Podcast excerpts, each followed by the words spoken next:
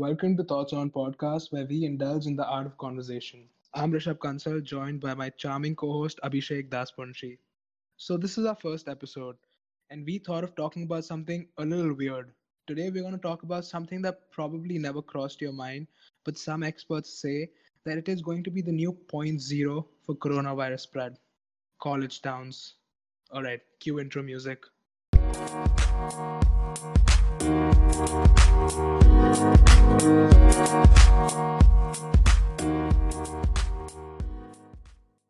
So, what is a college town? A college town is a community that is dominated by its university population. The businesses around it depend heavily on the students as their sources of income.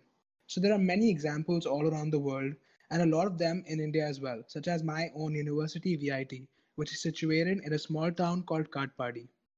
So, to really understand the situation, we would have to look at the facts and the statistics, which Abhishek honestly does better than me. So, take it away. Yeah, well, I mean, here's the scene.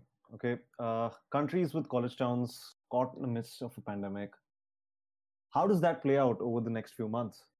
I don't think uh, anyone really knows or can predict that because everyone around the world is pretty uncertain about when the next wave is just going to come up. With colleges opening and shutting, it all just seems to be a big mess. I mean, here's the deal it has an economic and social impact. We know that the livelihoods in and around this student ecosystem is heavily dependent upon the students. Everyone has a plan focused around students. But what about the people who live next door? Are we looking for a plan? Are we planning for something that is going to keep everyone under that safe bubble? As students decide to fly back from their home, hometown and colleges prepare in person and partial in person fall semesters, what's at stake is that there is no sure shot strategy that would help keep the transmission of this virus under control. So, now my question is how do we move forward? What's the plan? Listen, listen, listen. Uh, I really don't think we can plan around all of this because all you're saying takes me back to my own college days thinking about VIT. Now, VIT is very infamous for, you know, taking in 3000 students per batch, like 3000 students in computer science, 2000 students in mechanical, and this is every year. So there's around like 20,000 students, maybe more, at any given point in the campus, walking from their class to the hostel and stuff like that. So if you really think about it, in universities like these, if you have in person education, how will people go to their classes while maintaining six feet of distance or, you know, while being safe? And it's just not about VIT. A lot of private universities do take in a lot more uh, students that they can handle. And even government colleges, I mean, they do have a lot lesser students, but they also do not match the infrastructure. The classes are dirty they do not get cleaned as regularly. So of course there's a million points from where students can infect each other. And if i think about that i also think about the hostels. Now hostels are a different thing altogether. I mean bathrooms are shared. People jump on each other's beds. I mean it's crazy right? You remember hostel life right? Yeah i mean yeah i can just begin to imagine how it would all pan out because there's only so much we can kind of uh, take into consideration or make sure that we are staying safe. But after some point it just you just can't uh, uh, keep a hold of it. And it is bound to happen. Uh, it, it's it's i don't think that there is a perfect way to keep this transmission under control. Un- unless and until there is a vaccine that comes up say in another month or so, which, like everyone around the world is discussing, is highly unlikely. I mean, Bill Gates, Bill Gates says is the best, I believe, because he predicted this pandemic, and uh, according to the research, uh, he believes in. It says that uh, nothing until late 2021 is seems like all right full future. So you're saying students shouldn't go back, right? I mean, uh, that that's the ideal situation because I know that how long can this situation be avoided? How long can students be asked to stay home? Uh, now, yeah. I if mean, you you're thinking about students now. I actually uh, called up an akka who used to sell cigarettes and you know all kinds of college stuff. I mean, like not cigarettes. I mean coke and toffees and chocolates and chips. Yeah, I mean uh, basic, basic stuff. Yeah. yeah, like stuff you need every day, right? And I called her up, and you know, in the limited conversation that we could have due, you know, due to the language barrier, Mhm. uh, the only thing that I could understand was that their lives really, really depended on the students. And she was telling me that most of the businesses around the university depend on the students as their primary source of income. Katpadi being that small of a town is not self-sustainable. It everything built around the university was to cater to the students, and their sources of income were the students. And it's just not one town. There are hundreds, maybe thousands of economies, small economies just like these, which completely rely on students. So, I mean, I get it. Students have to be safe, and I really do not think that they should be going back. But this is also one thing to be thinking about. So, what are your thoughts on that? Well, quite frankly, I do believe that uh, yeah, safety needs to be coming first, but I also equally believe that businesses need to resume. Uh, there are people suffering, especially the poor, and uh, we know that they depend on this. On on on a, a, a major chunk of their income is dependent on the way colleges resume, and as and when they resume.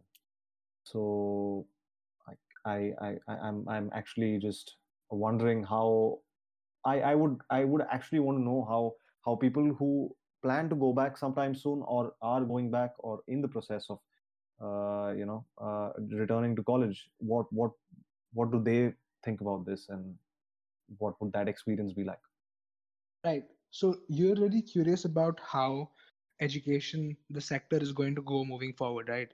How yeah people are gonna how people are gonna educate themselves, how people are gonna get degrees, how humans are just gonna continue living their lives normally, right? yeah That's a big question on all of our minds. So to understand international education during COVID and to highlight its positives and the negatives, we have a very special guest joining us right across the short break. Don't go anywhere. Okay. Welcome back to Thoughts on Podcast, where we have conversations about everything and nothing. Today on our show, we are joined by Mr. Abhinav Chinta, whose biggest achievement in life is that he's a green card holder and an active part of his TMI chapter. No, but seriously, he's a brilliant engineer who's pursuing his master's at Johns Hopkins University. He joined less than a month back, and we hope to learn a lot about him and about the country that the entire world is laughing upon. So, Abhinav, uh, we had a survey of about 2 million Indian students who want to go study in the USA, and their biggest number one question was how do you switch from the spray jet to the toilet paper? um, I've heard this question a lot of times, and I, and honestly, I think the easiest way to do it is you have two options. So either one, you can install the jet in your bathroom, like it's it's twenty dollars. It's not that much, and you can live the same life you you've lived in India, except with a little cleaner bathrooms, I guess. Or you could just learn to use wet wipes. I think that's the two easiest solutions that I've thought of. Okay, but what happens when you have to poop and you're at a public place? Uh just don't do it in a public place. It's a common rule of thumb just don't use public bathrooms. They're unsanitary and especially now that we're in the middle of a pandemic just do it at home. Okay, Abhishek, on to you. well uh, that was definitely more graphic than i imagined it to be. Anyways uh, so see i think you're probably one of the only friends that i have or that i know during this pandemic who have traveled to the us amidst all the kind of chaos that's going on. So how was that like? Like what did you what was the actual experience like? Because it's not no one is actually traveling. Okay, yeah. So um maybe if this was a few months back, you know, when the pandemic just started, it would have been a lot more drastic. But I think now uh, most countries are trying to reopen and trying to get used to this new way of life where you have to be cautious, you have to take precautions, but at the same time, you can't keep everything closed and stay at home because the economy has to run people need to move on people need to start working and stuff like that but uh, luckily for us um, in the education and tech uh, tech sector, mostly everything these days can be done online, right? So, which is why um, I've taken the decision to uh, start my master's in the fall semester. Um, and however, I've moved to the US mainly because I have lots of uh, uh, family here. My dad's also here in the US. So I've, we thought it would be a lot more comfortable if I was close to them. And uh, coming to the traveling part, uh, so right now uh, there are lots of airlines that are operating between countries, right? So they have these things called repatriation flights. So mm-hmm. they they have limited numbers, and it's not the same service that you'd normally expect in a normal flight but uh, they take precautions they give everyone ppe kits and um, the air hostesses are all you know well equipped with these kind of things and yeah i'd say it's pretty safe you know just keep your distance from people at lines and stuff like that and eh, apart from that it's a smooth process uh-huh, uh-huh. yep that definitely sounds uh, pretty normal but yeah i'm sure you kind of had to go through your own kind of yeah i mean I, uh, basically i just think that you know it's gonna be like this for an- at least another six months to a year so i think the faster we uh, get used to this this new way of life and this uh, you know the uh, process of constantly taking precautions everywhere you go i think that's something that we all need to get used to uh-huh. yep, yep so definitely. have you been around in the us and uh, is the mask wearing situation as bad as they show it on the internet so uh, about that right? So what usually happens uh, online and with news sites and with uh, you know uh, social media instagram and everything is we hear a lot about um, the actions of a relatively smaller minority group and because it's just so outrageous it gets so much traction so much media attention that suddenly everyone's talking about it and suddenly everybody in india thinks that everyone in us are anti-maskers and they don't believe in the coronavirus which to a certain extent is is true. Like there is a small population there's a very small minority that think like that but that's usually in some of the more conservative states, I'd say, in the southern US. But uh, I'm currently residing in uh, Maryland, which is um, uh, quite liberal. So uh, the uh, mask wearing guidelines are quite strictly enforced everywhere. And uh, I've been to quite a lot of places, and I can safely say that most establishments are taking uh, a lot of precautions. So, um, for example, in restaurants, uh, they have a limited capacity and uh, every alternate table is uh, left uh, unused to um, maintain social distancing. And uh, almost every cashier counter uh, checkout counter has glass has like paint glass windows so they don't have to um, you know to avoid contact with the cashier and all the payments are done via card or apple pay or you know whatever so there's no actual hand to hand exchanges going on. Well that's that's that's good to know uh, given the kind of news that's going around it's definitely a kind of respite to know that there are certain measures in place in order to yeah exactly and um, i think one uh, one difference that i can see between india and us is uh, in india we're having a lot of problem with uh, with covid-19 mainly because of the population density so in mm-hmm. india even if you go to something simple as a supermarket right you're probably going to run into somebody who's less than six feet who's closer than six feet away from you. But here here in the us it's it's obviously not that crowded right? So you can it's as long as you're taking uh, precautions then you should be fine. Uh-huh. regardless of uh, you know uh, the number of cases that are um, going on around here. But uh, thankfully the number of new cases is decreasing. So um, that's good. That means the hospitals are not as crowded as they were maybe a few months before Mm-hmm. So it's um, hopefully things will get better soon. Sure, sure. Yeah, I think I guess everyone hopes for the same. So I think, uh, like you mentioned, I think uh, your college has started and you're kind of pursuing masters. So how mm-hmm. is this new uh, digital uh, study life like? Because it's definitely not something that you were looking forward to when you planned for your masters. So tell us right. more about your experience in that so um, maybe around uh, i I was actually I had a predicament like a few months back. I wasn't sure if I was gonna defer or um, you know, go anyways. And in fact, even the university wasn't sure until just maybe a few weeks back, uh, you know, uh, whether or not to take the entire semester online or not.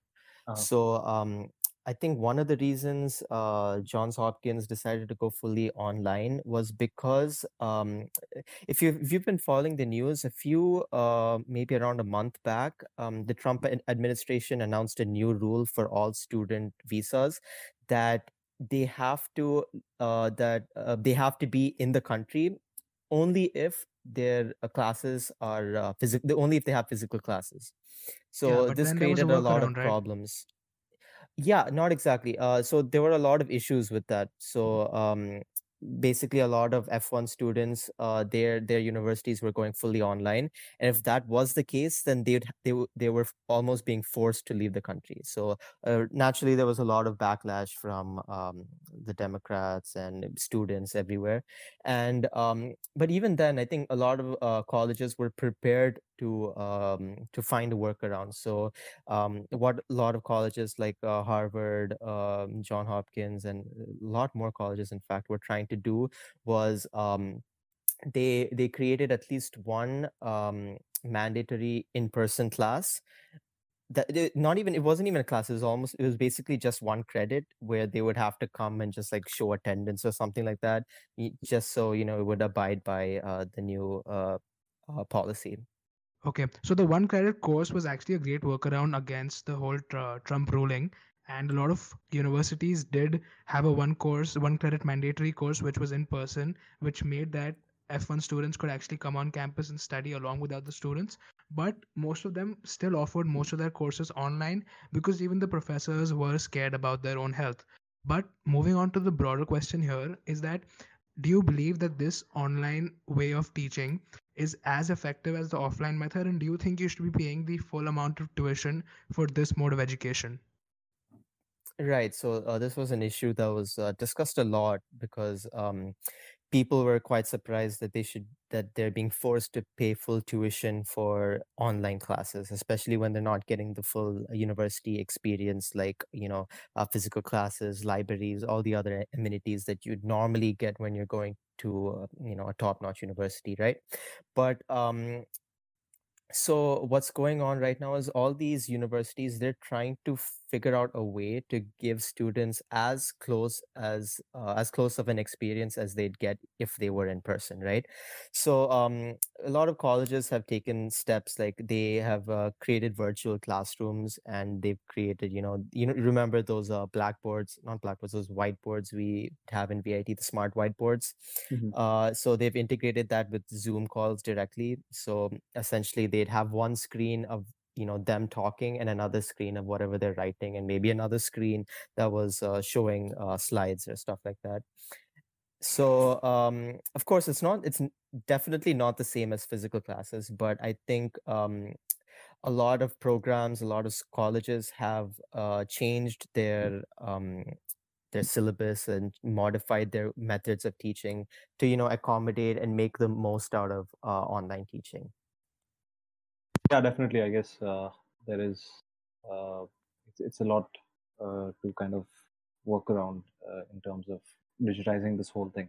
So anyways but so like uh, in terms of masters and you know kind of studying abroad the one thing everyone looks forward is to meeting new people and you know kind of socializing and networking. And that's a whole new kind of uh, zone because you are hoping to kind of build contacts that will help you in your kind of personal life as well as professional life and given the current restrictions and the fact that you can't really meet people so often how has that been like? How how how is this whole new digital kind of networking working out for you? Because i'm sure it was again like i mentioned it's not something that you imagined it to be. So how are you coping right. that? So um of course it's it's not something we've all wanted or something we expected in fact but it's something we'll have to get used to because of the way things are right now and um but definitely the the meeting new friends the networking aspect is probably one of the university experience that's been uh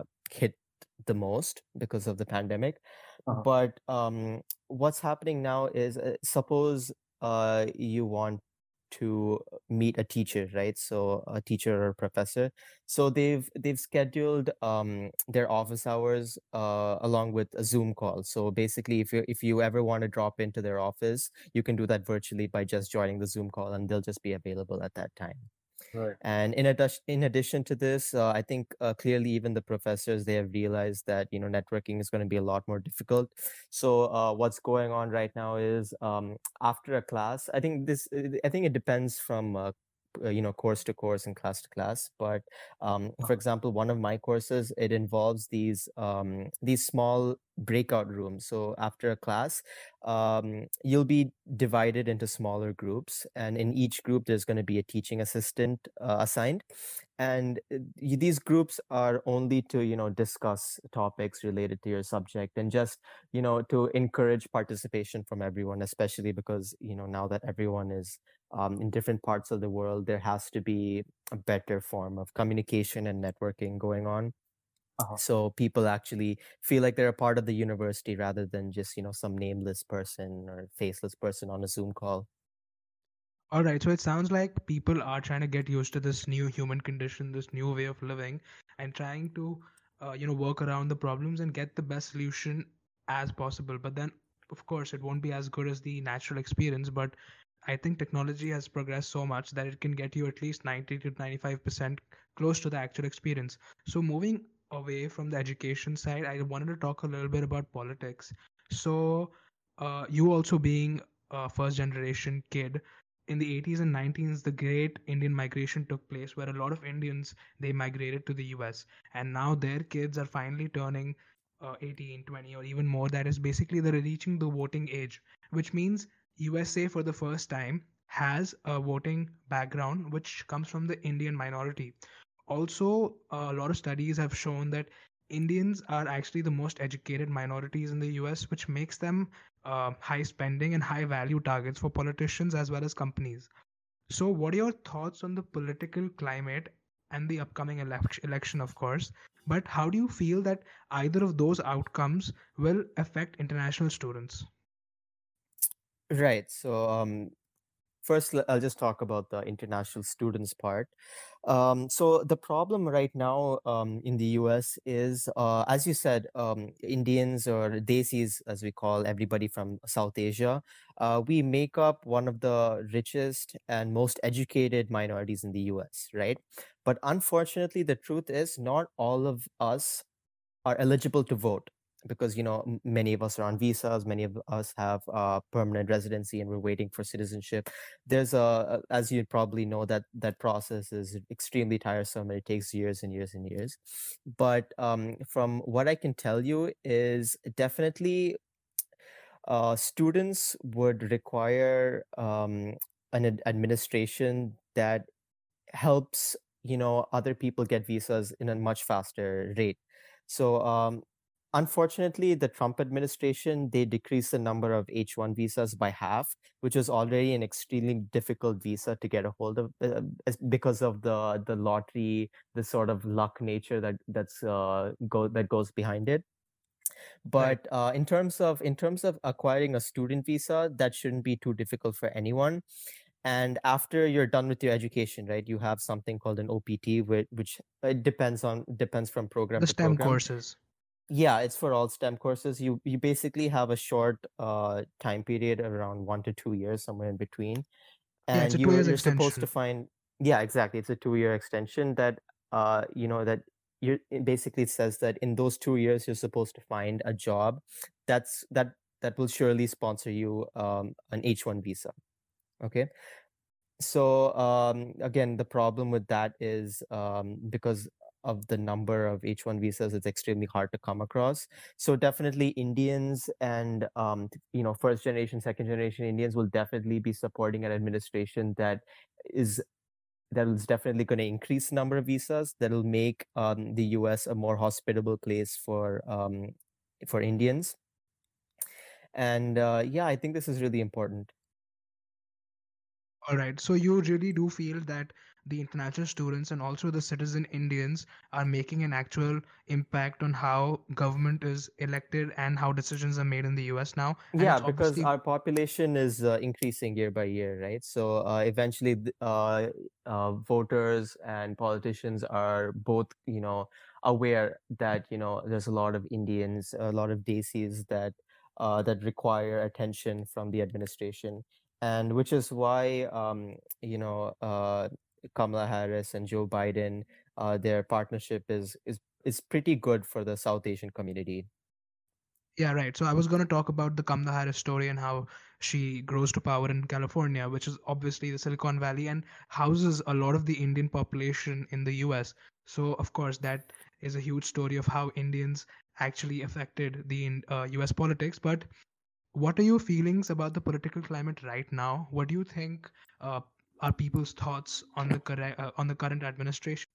Right. So um, I don't want to, you know, directly jump on the uh, Trump sucks bandwagon uh, too quick, but I can assure you one thing is it's that um, a lot of the protests, the riots, everything that you see on the news is, yeah, it's definitely um, it's definitely a lot that you know the country is going through right now, but um, at the end of the day, it's something that was required. You know, something minorities have been suppressed for years and generations and generations.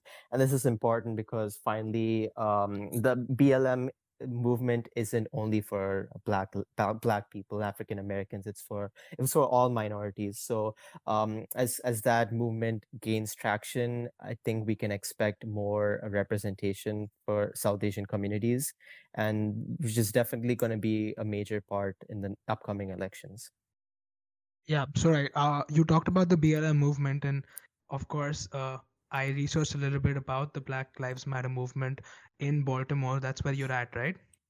yep So I read about a few murals that were removed that were actually authorized by the by the government, and they were removed without anyone's uh, anyone knowing. And of course, there have been a lot of silent protests. But uh, what do you think the atmosphere around the BLM movement is in Baltimore right now? So uh, if you go, uh, so uh, Johns Hopkins is a liberal college, uh, mostly liberal. So there's also um, uh, Baltimore uh, Museum of Art right next to the college, and uh, if you if you drive by, you'll notice the number of uh, Black Lives Matter flags and murals, and in general um, art surrounding the movement that's um, being placed everywhere. So I, I can definitely say that uh, the movement is um, it's very strong here in Baltimore and uh, from what I've heard, I think uh, I'm pretty sure most of the protests have been peaceful. I think Baltimore has been uh, quite uh, peaceful in, in terms of you know the Black Lives Matter protests. Okay, so that was wonderful. Uh, so now, do you want to part with us with any ending comments? Yeah, like I just have a message for anyone who is interested in coming to the US. So uh, yeah, you know, basically, there's a lot of negative press about uh, the situation in the U.S. right now, whether or not if it, whether it's uh, racism or the Black Lives Matter movement. Um, but I can uh, I can tell you for a fact that you know whatever's happening right now, it's for the better. Um, you know, these issues have uh, been happening for years and years. It's just that uh, they've been coming to light a lot faster over the few years now. Now that you know all police um, are supposed to have um, cameras on them and you know because of the social because of social media and internet a lot of these news is spreading a lot faster and now a lot of millennials have a voice that can actually be heard a lot louder so uh, this is at the end of the day any movement or anything that's gaining traction right now is going to you know help uh, the future generations it's going to help any minorities who come to the us you know finally get a voice. And um yeah it should be good like uh you should definitely come to the us and you know do your masters or whatever it is. Just don't be hesitant because of what's happening right now is what i'm trying to say.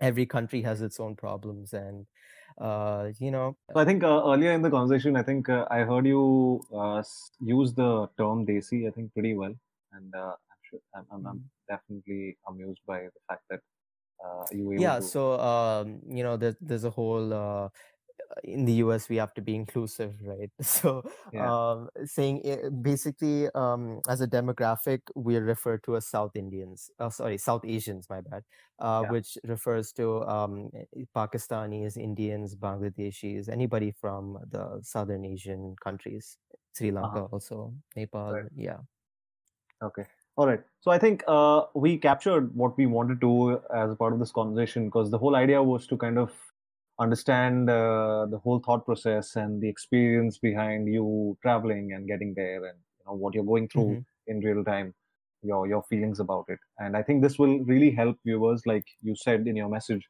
that you would uh, kind of motivate people who are still looking to pursue their masters next year or in the coming near years so i think that that's Yeah. that's i think we we kind of have got uh just of the kind of situation that's brewing in around the whole pandemic. And uh, it's i'm happy to say that it's it's not all that bad as it was say a couple of months ago. I think you would agree with me on the same. Yeah exactly. Yeah so we i think like I, i'm just trying to emphasize on you know uh everyone just can't be stuck at home for the next you know one year or whenever the vaccine comes out right? Yeah, so yeah, things have to move on. I just feel that you know you have to take the necessary precautions and you know just be careful in whatever you're doing. Yeah yeah. I think this is the new normal and i think slowly and steadily people are going to come out. At least here in india people are. And uh, colleges are i think uh, planning to be opened sometime two months. So let's see. It's going to be pretty daunting to kind of experience that given that we didn't exactly have our graduation so, so well anyways so i think thank you for being on this podcast i'm sure all of our yeah listeners sure thing thank you for having me yeah yeah, all of our listeners will be really looking forward to. Uh, Yeah, all four of them. yeah, yeah, whatever it is, I think uh, it's uh, moving on from here. It's going to be a lot of exciting stuff. Thank you so much for listening. Make sure you press that little follow button. Follow us on Instagram. We try to post as many interesting things as we can. And stay awesome.